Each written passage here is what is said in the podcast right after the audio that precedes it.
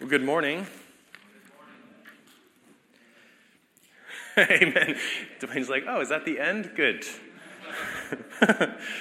um, I'd encourage you to turn to the two passages that are going to be the passages that we'll, we'll really focus on today uh, because they're two and they're not going to be up behind me.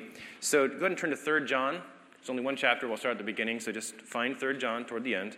And then also Hebrews 13, verse 17. Hebrews 13, verse 17. And the nice thing about having a, an actual Bible which I'm not critiquing. I use my phone all the time, but the nice thing about having an actual Bible is you can put your finger in two, you know, two fingers in two places. So I'd encourage you to do that. You know, last week Steve talked about the diversity of the body, uh, specifically with regards to the diversity of our gifts and how those should be honored. Those gifts should be honored and expressed in the life of the church community toward one another. Um, sometimes those gifts, though, are produced, well, they are such they're the kind of gifts that produce another kind of diversity within the body, and that's what we're going to be talking about today the diversity of office, uh, the diversity that, uh, of authority and submission. Uh, some of these gifts produce elders and deacons who are called to wield those gifts not simply for the good of the sheep, but with the unique and weighty responsibility of caring for fellow sheep and the authority that makes the success of this responsibility even possible. So today we're going to take a brief look at the, this relationship. I hope that we'll walk away with a new eagerness and a new excitement to live out our respective roles within the church. So please stand. We're going to start with uh, 3 John. I'm going to start with verse 4. It's very simple. I have no greater joy than to hear that my children are walking in the truth. And then the next passage is Hebrews 13, verse 17. Obey them that have the rule over you, and submit yourselves, for they watch over your souls, as they that must give account. That they may do it with joy and not with grief, for that is unprofitable for you. Let's pray. Father, we ask that even as we're here this morning and the topic of authority and office and submission and obedience and all these things um, will be running through our minds and our hearts, we ask that this would all begin with a desire to submit to you. No matter our gifts, no matter our offices, that that would be our heart, a heart of surrender, a heart of trust, a heart of obedience, and a desire to bring you joy. We pray this in Jesus' name. Amen. So, have any of you ever, when, when I think of, please be seated, thank you. Um, you obeyed even before I asked. This is a good, encouraging sign. Um, so, I, I think of a cartoon, one of the old, like Wile E. Coyote cartoons, where Wile E. Coyote is trying to kill the, the not the ostrich, what is it? The uh, roadrunner, thank you. Ostrich at roadrunner, the bird that runs fast. And you know, he's going to use dynamite, for instance. And at some point, somehow, um, the dynamite, instead of blowing the, the bird up, the rotor ends up blowing him up. And I, I kind of feel like that's what Steve has done for me today. That he's turned around and handed me this sweating dynamite. Because he got to talk about all these lovely things. You know, oh, you, God has given you gifts and they're diverse and you get to bless one another. And I get the last, you know, the, the I guess the, the pinnacle I get to talk about obedience and submission and rule and authority. And it's kind of, I feel kind of like if I had been asked to, to preach on or to speak on uh, being a husband. And I would feel fine about doing that as long as my wife wasn't in the audience.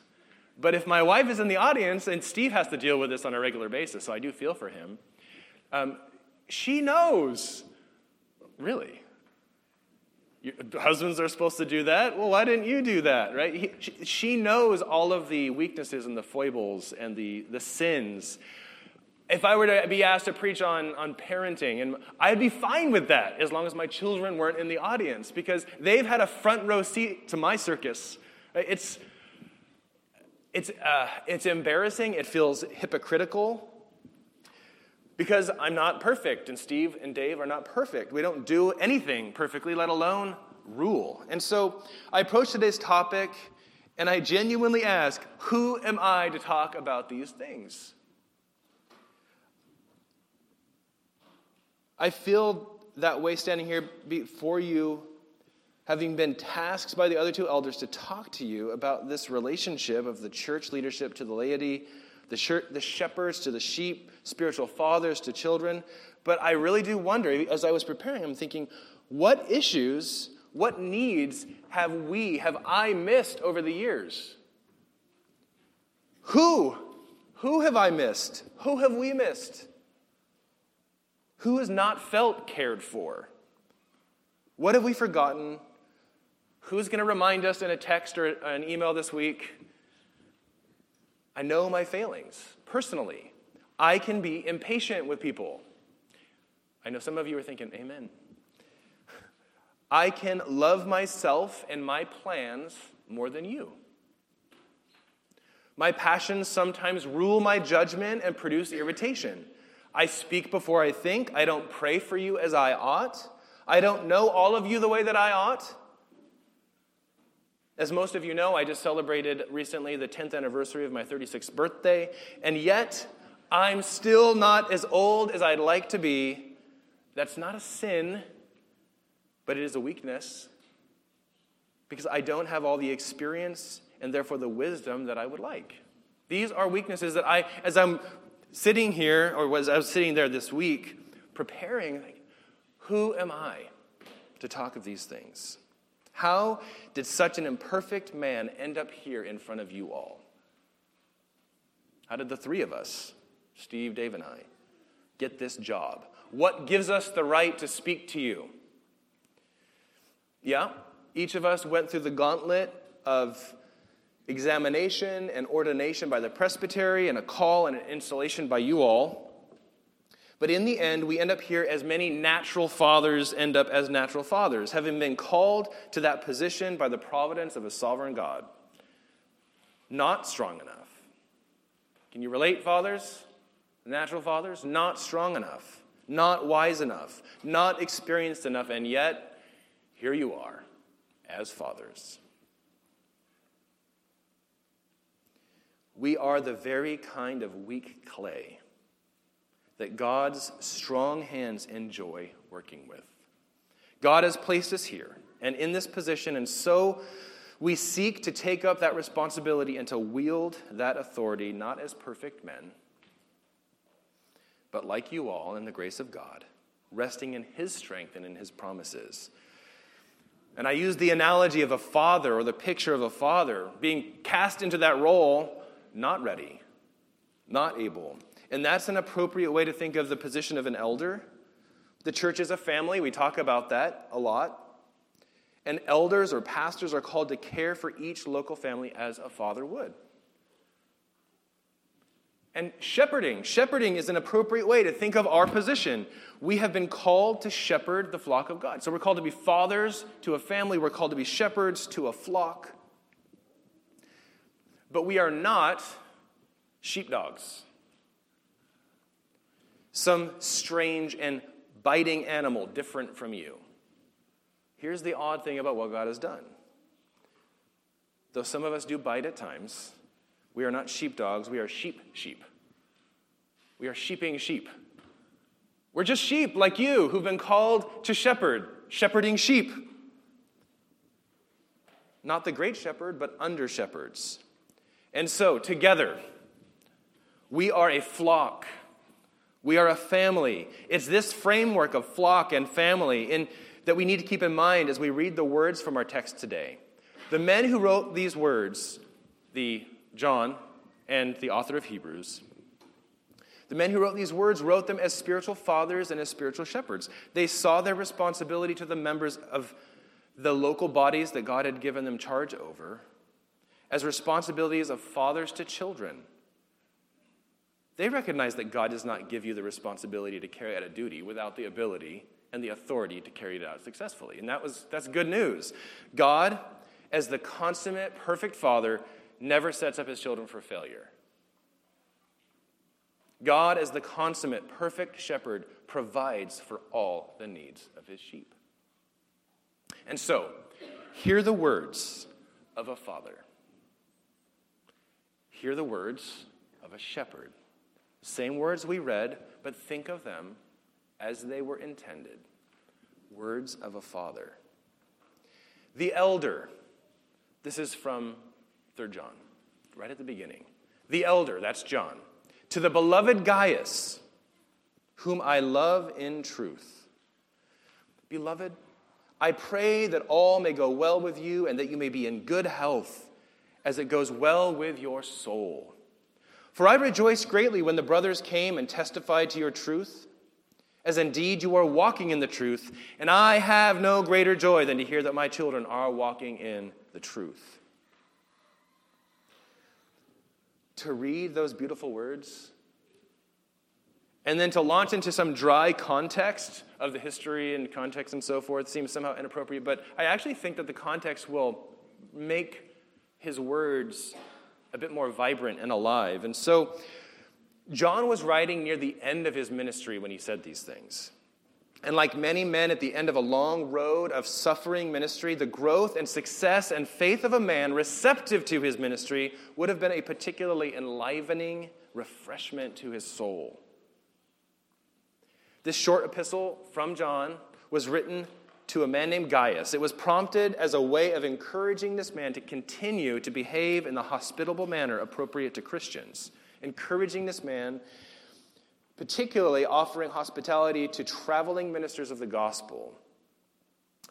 This was in contrast, so he's looking at Gaius offering hospitality to these traveling ministers of the gospel, and he's comparing him to another man, a leader in that vicinity, a man named Diotrephes, who was refusing to give traveling and visiting ministers the hospitality that was appropriate. He, was, he liked his authority, he liked his position, and he didn't want it hindered by other men coming and proclaiming the same message. So, this letter was written in the midst of controversy, accusation, backbiting, disunity. There were pressures to give in, to capitulate, to avoid drama, and this letter serves as a very personal note to a man in the midst of the struggle and fight.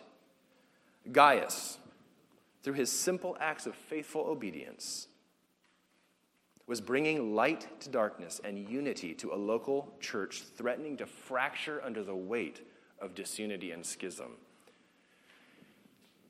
How does John here describe himself? Well, he describes himself as the elder. I'm not sure what word, what, what picture is conjured up by that word because it's, it's similar to the word deacon. Deacon is a word that can mean just literally servant. Um, Ian Dow's not here, but Ian is a deacon. You've seen him when he's here, wandering around, just serving. He, he bears no office, and yet he serves. He's a deacon. So that word, literally mean, meaning servant, can be just used that way to describe somebody who serves, but it can also serve as the word for the office of deacon. And it's the same thing with elder. What two word, what two meanings does the word elder have in, in the context of the Bible? Well, it means somebody's old. I don't know who was just conjured up in your mind there. We'll refrain from asking. But uh, it can just mean old, or it can mean the office of the elder. And it's not clear from this context when he says the elder if he is just talking about, I'm coming to you as an older man, or I'm coming to you uh, in the office, but we do know this that John was an apostle. He is older, and so he brings with him the authority of age, and he brings with him the authority of office. Whether it was elder or not, he certainly came with the authority of the, of the apostle. So he's coming as an older man, he's coming as an apostle. And this is a really personal letter. It's the only letter, not the only letter, it's one of the only letters that was written specifically to one person. Most letters were written to churches. But the, the tone is strikingly intimate. Look back at that text at the beginning of, of chapter, uh, not chapter, of uh, first, uh, 3 John, chapter 1, the only one's there. Look at the first 12 verses. How many times does John tell Gaius that he loves him? The elder, to the beloved Gaius, whom I love in truth. Beloved, dot, dot, dot. 12 words. And he tells him three times in 12 words.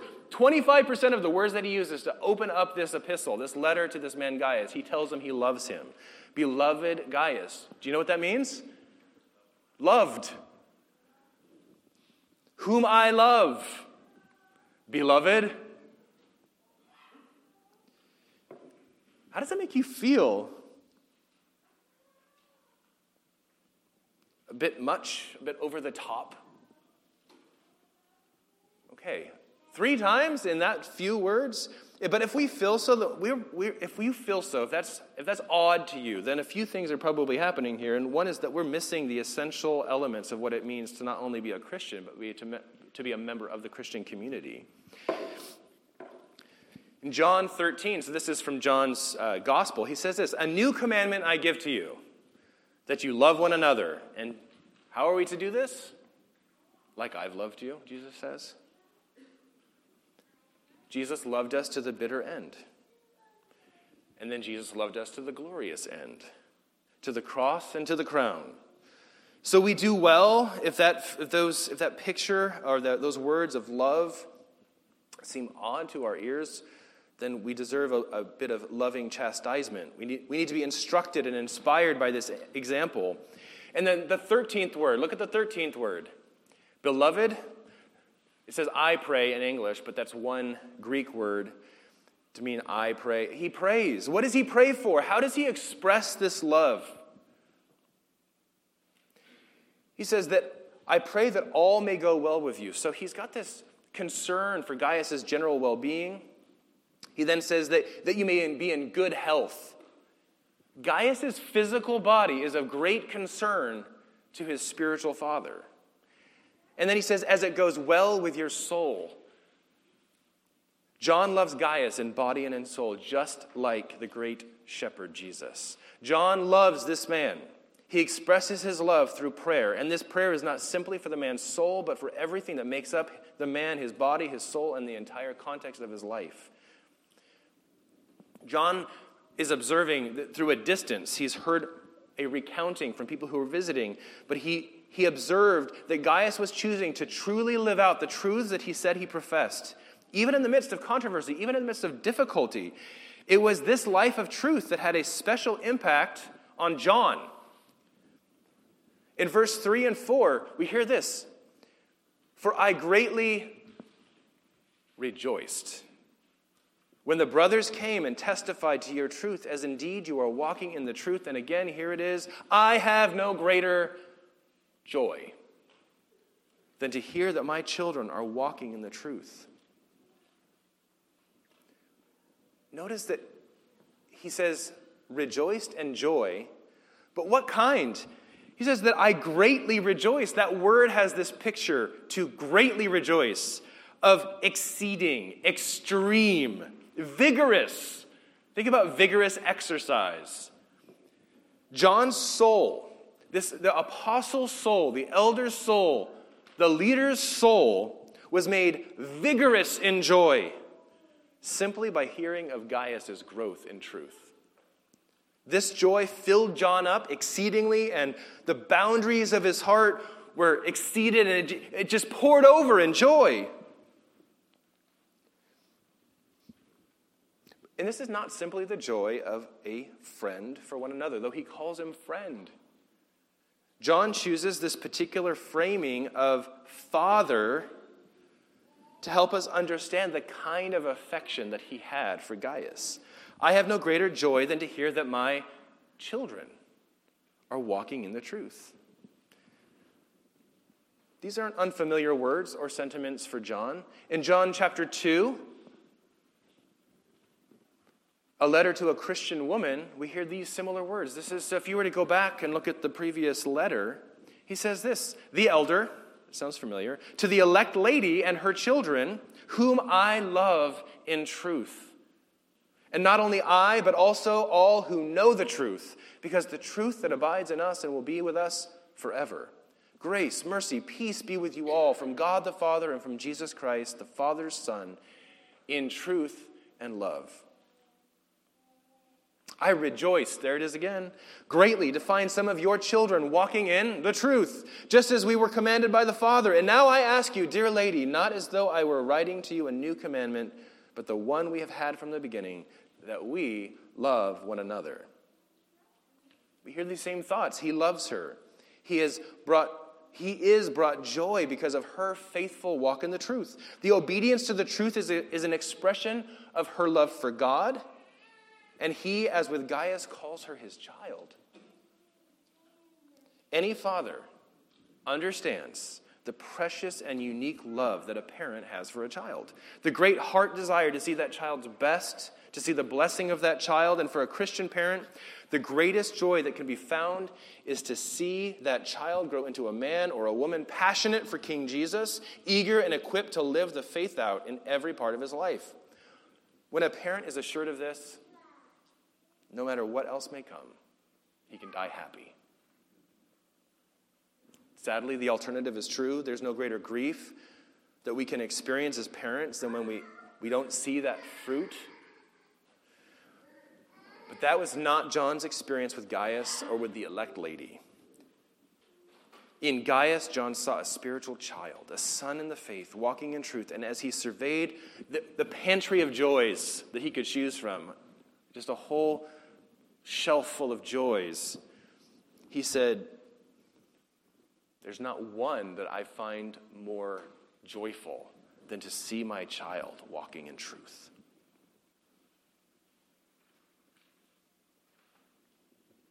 As challenging as this may be to many of us, this is a beautiful description of the kind of relationship that a pastor, a leader in the church, ought to have toward his spiritual children and that they ought to have toward him. But this has all been a description. We see this beautiful picture of something that was going on. In Hebrews 13, we see something different. We don't see a description, we see a prescription. We don't see simply an objective recounting of what was or what is. We see an authoritative declaration of what ought to be. And so in this text, go ahead and turn to Hebrews 13 17. Here's some challenging words Obey your leaders and submit to them. Two words that it, we do not like those words obey and submit for they are keeping watch over your souls as those who will give an account. Let them do this with joy and not with groaning, for that would be of no advantage to you. Well, there's significant controversy over who the author of Hebrews was, but there is no debate as to the primary purpose for which it was written. In the turbulent period of transition from the Old Covenant to the New Covenant, as realities overtook shadows, there was a temptation on the part of the Jews who had become converts to Christianity to turn back, to go from the reality to the shadows, from temple and sacrifice, or to temple and to sacrifice, into the prefiguring ceremonies. And so the author of Hebrews goes to great lengths to describe the great realities of the new covenant, having been established by the historical advent of Jesus, the Messiah. He compares the old and the new covenants and announces the greatness of Jesus compared with the angels and the law and Moses. And then he, he, he calls them dramatically not to fall back to the shadows. Don't give up the reality of Jesus as as uncomfortable as it might be, for the more comfortable shadows. Don't do it. He calls out to them. And here at the end of this sermon or letter from the, the author of Hebrews, whoever he might be, he says these words Have confidence in your leaders and submit to their authority. He's transitioned. The whole, up to this point, it's all been this theo- theological treatise. And now the application of this theological, these theological truths is have confidence in your leaders, submit to their authority. Why? No one wants a boss. We naturally recoil at authority, but he tells us why we should submit. And maybe it's important for me to mention too um, I have to submit. I submit to the other elders. That's why in Presbyterian polity, we don't have one elder. I submit to them, they submit to me.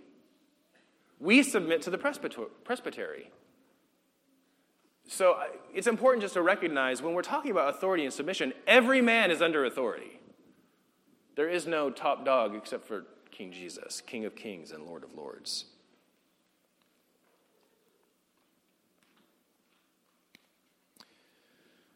But he does tell us to submit. Why? Because in this world we need shepherds. to keep us from falling off cliffs, to warn us, to guard us. We need that. We need fathers to give us wisdom. We need the loving counsel of fathers and hard truths for our good. We need the strength of fathers in our homes and in the house of God. Like a shepherd or a father, we see the role of the elders summarized in this way The task of the elders is nothing more, and I tremble to even utter them. The task of the elders, this enormous task, is to watch over your souls. That task has been appointed. None of us have grabbed for it. It sounds absurd, but the words are there to be believed, to be denied, or to be ignored. And as with most children, you're apt to ask when given a command like this, why? Why again? Okay, why, you've, you've given me one answer, but why? I'm not convinced yet. Give me a why. Well, the author of Hebrews continues to go on and he says this It is to your advantage, it's for your good.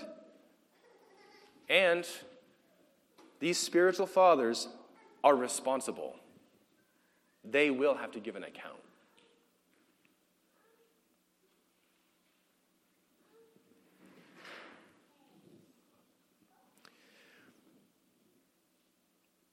It's not good enough to practice mere submission, though, when your children o- obey. And the only reason that they're. O- the, the classic example I think of when it comes to really obedience that's just fake obedience is the little kid when you say, don't touch the light switch, and here's the light switch, and their hand goes like this and it stops right there. Okay, every parent knows that is not obedience. That's, that's rebellion. Didn't touch. But you can see in that moment the heart. God is not pleased with that kind of obedience. Lip service regarding confidence in your elders, just saying, Yeah, I have confidence, is not, that's not acceptable to God.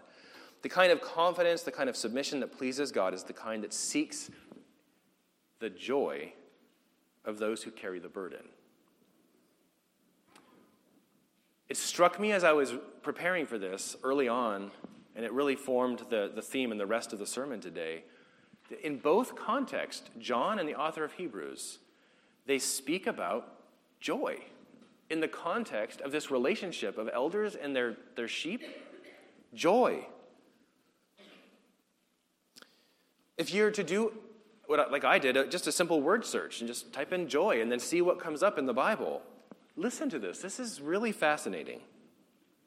I take great pride in you. I am greatly encouraged. This is Second Corinthians, so it's Paul. I'm greatly encouraged. In all of our troubles, my joy knows no bounds.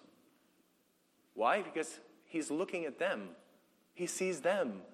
He says, My joy knows no bounds. Again, from Second Corinthians. And not only this, uh, not only by his coming, but also by the comfort you, have given, you had given him, he told us about your longing for me, your deep sorrow, your ardent concern for me, so that my joy was greater than ever. In Philippians, he's writing to another church and he says something similar. In all my prayers for all of you, I always pray with joy. Later on in Philippians, toward the end, he says, Therefore, my brothers, you whom I love and whom I long for, my joy and my crown. And in writing to the Thessalonians, Paul says, For what is our hope? What is our joy? What is the crown in which we will glory in the presence of our Lord Jesus when he comes? What is my joy? What is my hope? What is my crown? Is it not you? Thessalonian Christians, indeed you are our glory and our joy. Later on in, in the same letter, he says, How can we thank God enough for you in return for all the joy we have in the presence of God because of you? In writing to Timothy, he says, Recalling your tears, I long to see you so that I may be filled with joy. And then last, lastly, in the letter to Philemon, he says, Your love has given me great joy and encouragement. This joy, it's not one directional. It's notable that, that most of the joy passages are about the joy that the sheep bring to the shepherds, but don't miss this fact. We hear in Philippians, it was more necessary for you that I remain in the body. So he's talking about, he wants to go be with Jesus. His body and his soul have been racked for years. Like, I just want to go be with Jesus. But it's more necessary for you that I remain in the body. So convinced of this, I know that I will remain and I will continue with all of you. Why? For your progress and joy in the faith. Later on, he says, Not, not that we lord it over you, which I know when we talk, there's sermons on authority and submission in the church. That's one of the main concerns. How, well, how is this going to be wielded? He says, No, we, it's not that we don't want to lord it over your faith, but we work with you for your joy. To any parent, this makes sense. We find a unique and a uniquely profound joy in the joy of our children. Your elders, Steve, Dave, and I, are no exception. You, many of you have given us a lot of joy, not because you're walking perfectly, but because you're walking Sometimes it's the, it's the walk of a, of a small child, just learning how to walk for the first time. But you're allowing us to see that, and it brings us joy. Well, what is joy? I think most of us, and if this is new for you, children, if you've not thought about joy or an older adult, what is joy? Well, I think those of us who have taken some time to think about what the Bible, how the Bible uses that word, we've come to the conclusion, or at least a partial conclusion, that joy is more than simply a synonym for happiness. I think it's helpful to recognize that there's a, a, certain pleasure that is dependent upon our circumstances, but this pleasure can come and go. The feelings rise, the feelings fall, often dependent on simple and base things like what you've eaten that day or whether or not you've eaten. Whether you've received a bit of bad news or maybe you received a lot of bad news, and yeah, that can steal your happiness. But there's another experience, what we properly call joy, that is not dependent upon our circumstances. The state of our stomach doesn't affect it. The state of our bank account, the state of our marriage, the state of our children does not affect it. John Piper says this regarding joy. He's talking about spiritual affections. Spiritual affections. And he, he describes some of the attributes of what are spiritual affections savoring, relishing, being satisfied in, delighting in. These are the ingredients of joy. He's talking about a joy cake as ingredients. What is the joy cake composed of? If you were to go to the pantry again and you were to pull off the ingredients to make a cake of joy, what would it be? Well, I'm going to pull off this this bottle of savoring. I'm going to grab this, this container of relishing. Well, there's, there's the being satisfied and there's the delighting. These are all ingredients of joy. We hear this in John toward Gaius. John savored the success of Gaius. John relished in the faith of Gaius. He found satisfaction in watching his spiritual son stand in the midst of challenge he delighted in this man, and it brought him joy. Now, oftentimes when we counsel our children, we want you to have joy, so obey. We want you, child, to have joy. So you obey so that you might experience joy. But that's not what he says here. He doesn't say obey so that you can experience joy. His appeal to the to the Philippian Christians is not that they would obey for their own happiness, though that isn't excluded, but that they would obey for his happiness. In Philippians 2, he says this make, make my joy complete. Make my joy, Paul is saying, make my joy complete by being like minded, having the same love, being one of one spirit and purpose, doing nothing out of selfish ambition or vain conceit, but in humility considering others better than yourselves you obey, not just so you can have joy, but so you can bring joy to those who rule over you. It's kind of odd, but not really. In this, we see a, a dim but a profound reflection of the triune family Father, Son, and Holy Spirit. The, the Father and the Son are mutually concerned with and find joy in bringing joy to one another. This is done by recognizing not, not by ignoring the different roles that each played. Jesus was well aware that, of the authority that he was under and submitted in joy to that authority. And the Father, he looks upon the Son with affection and satisfaction and delight. He looks on the Son with joy. So, if we walk away from this sermon today with one thought, here it is. I think I'd want it to simply be that we should be pursuing vigorously and proactively an atmosphere of joy.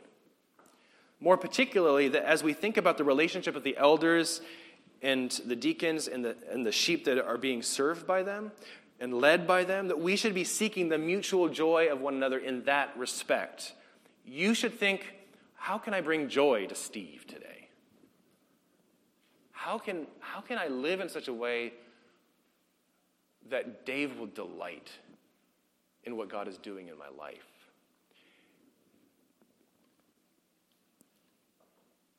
And we can know, as elders, if we're aiming at the right mark, if our work on your behalf is bringing you the joy that we seek and that you desire.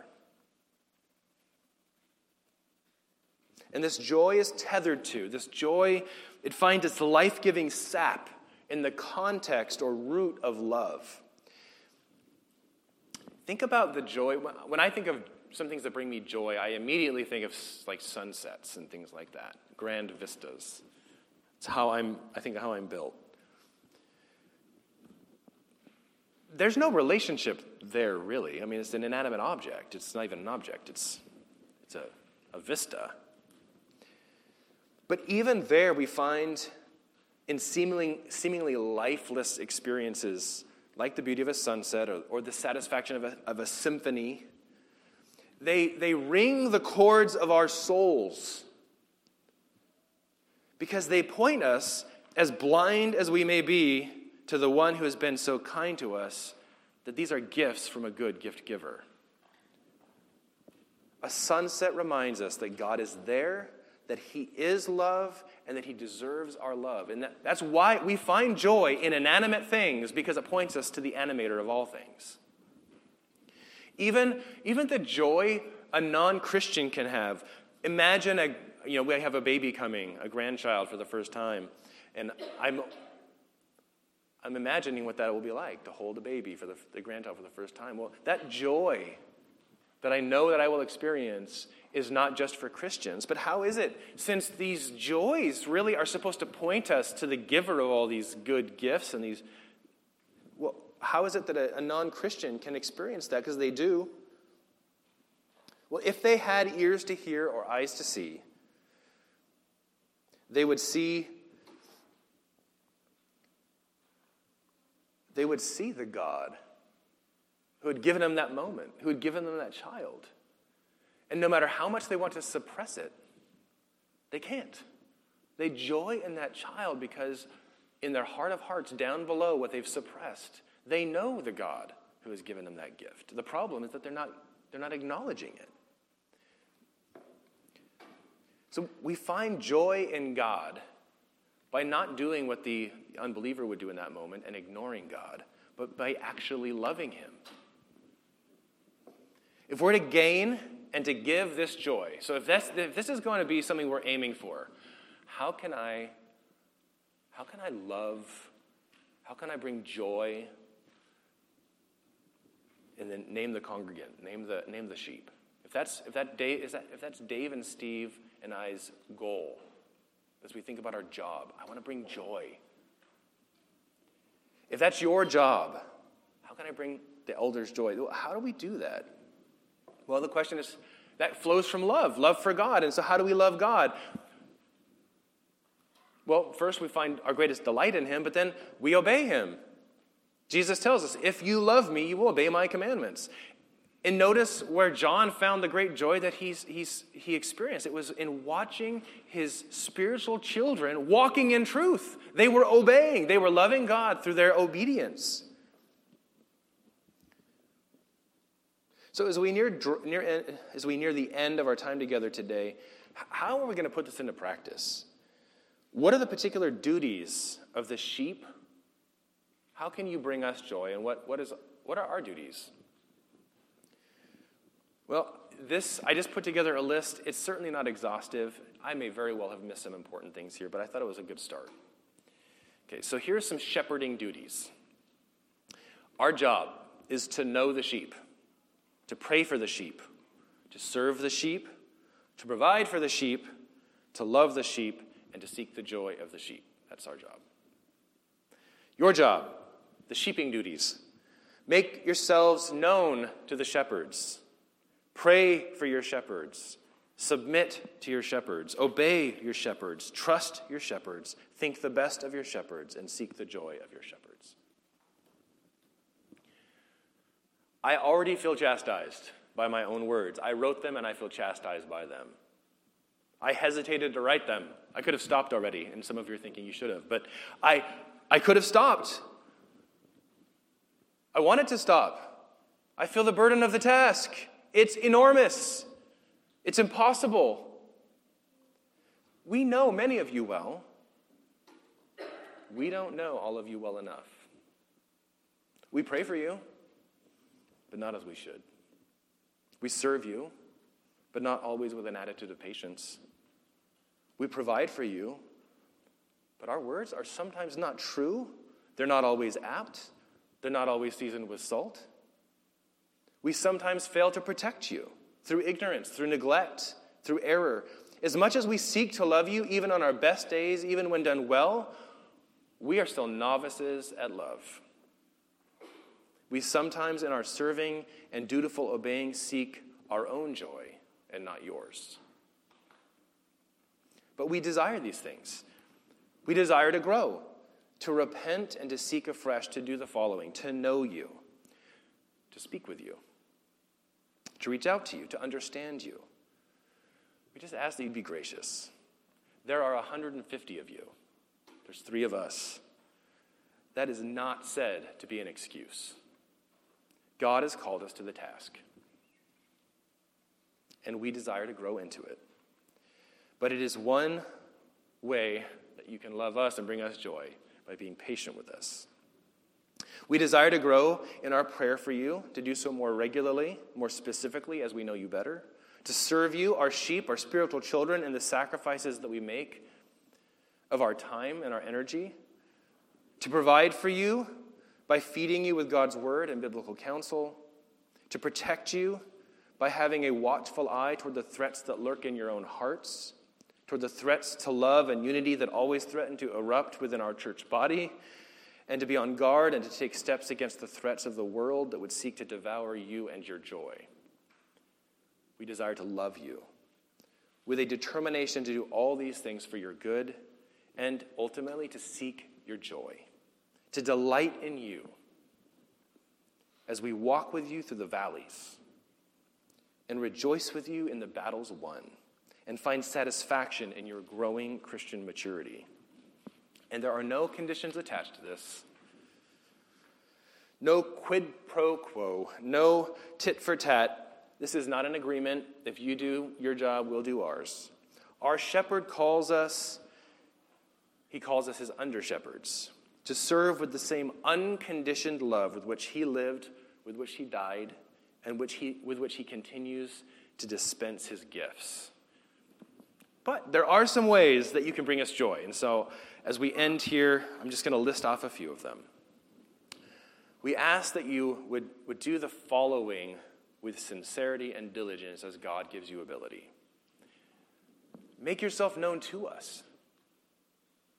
Take some initiative. We don't know what we don't know. Some of you parents have been surprised when you found out the things that your children were dealing with in their life outside of the home. Your, your kids thought you should know, but you didn't know. Right? That's how we feel sometimes regarding, regarding you, our spiritual children. So, since we don't live with most of you, uh, we, we don't see behind your closed doors. We have no mystical insight into your hearts. You must share in order for us to know.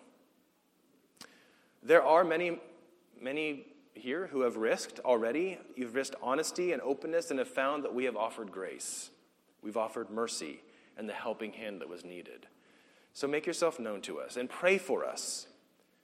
We are only under shepherds, called to an impossible task. We need the grace of God as much as you do. Bring us before the throne of grace so that we might better serve you as shepherds and spiritual fathers. Submit to our authority, not simply out of duty, but out of love for Jesus who commanded it. Recognize that we will have to give an account for your souls.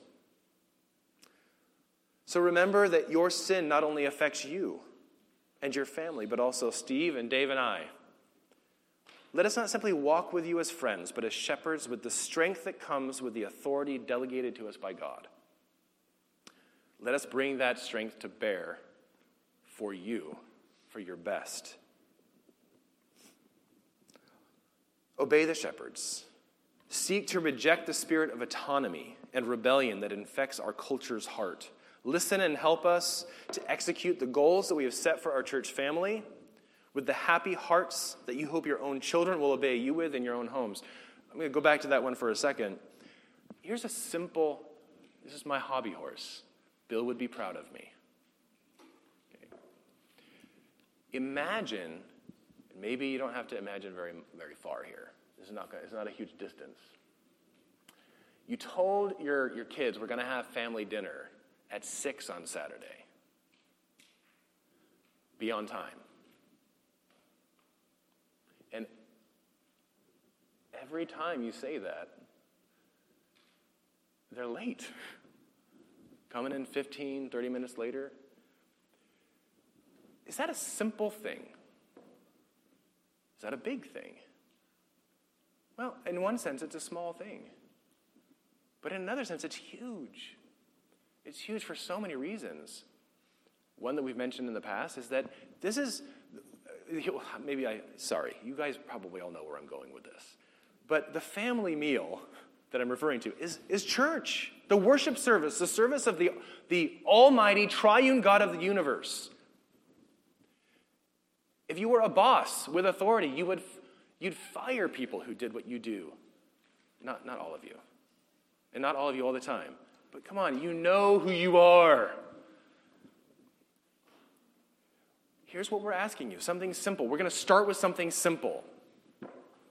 Manage your time so that you can be on time to worship with your family.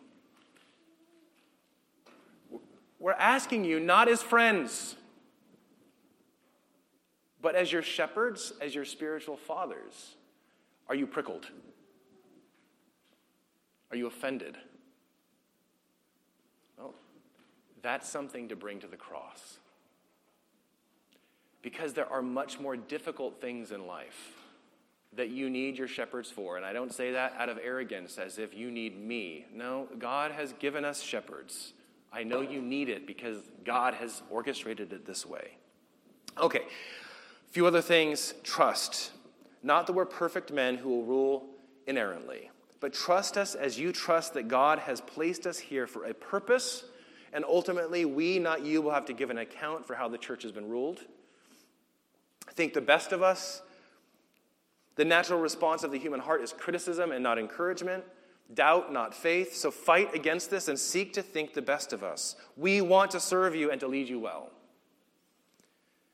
Lastly, seek the joy of your shepherds. We have no greater joy than to see you walking in truth. So, walk in truth. Let us help you do that. Let us see it when it happens. Even if it's a simple text or a note, just sharing what God has been doing in or through you. Make our joy by complete by being like-minded. Having the same love being one in spirit and purpose, doing nothing out of selfish ambition or vain conceit, but rather in humility, considering each other better than yourselves.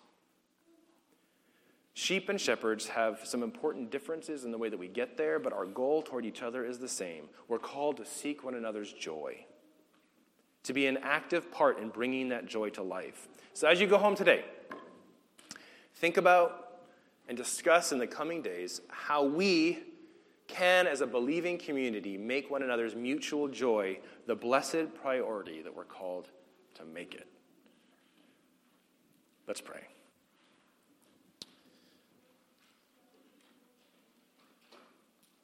Father, we thank you that we can look to you. We can look to you as a sovereign God, omnipotent and able, strong. And so we come before you in our weakness and we ask that these things that we've been called to do as shepherds and as sheep, that you would give us the strength to do them. And not just strength, but an eagerness, a vitality, a vigorousness, a sense of initiative and hope.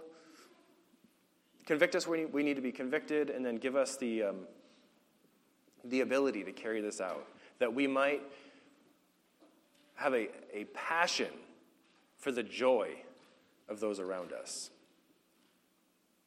We thank you now that though we come before you and we have done all of this imperfectly, and we know that there will be struggles in the future, that you nevertheless, because of the, the perfect work of Jesus, you invite us to sit down to a meal. Give us hungry and happy hearts, full of joy. We pray this in Jesus' name.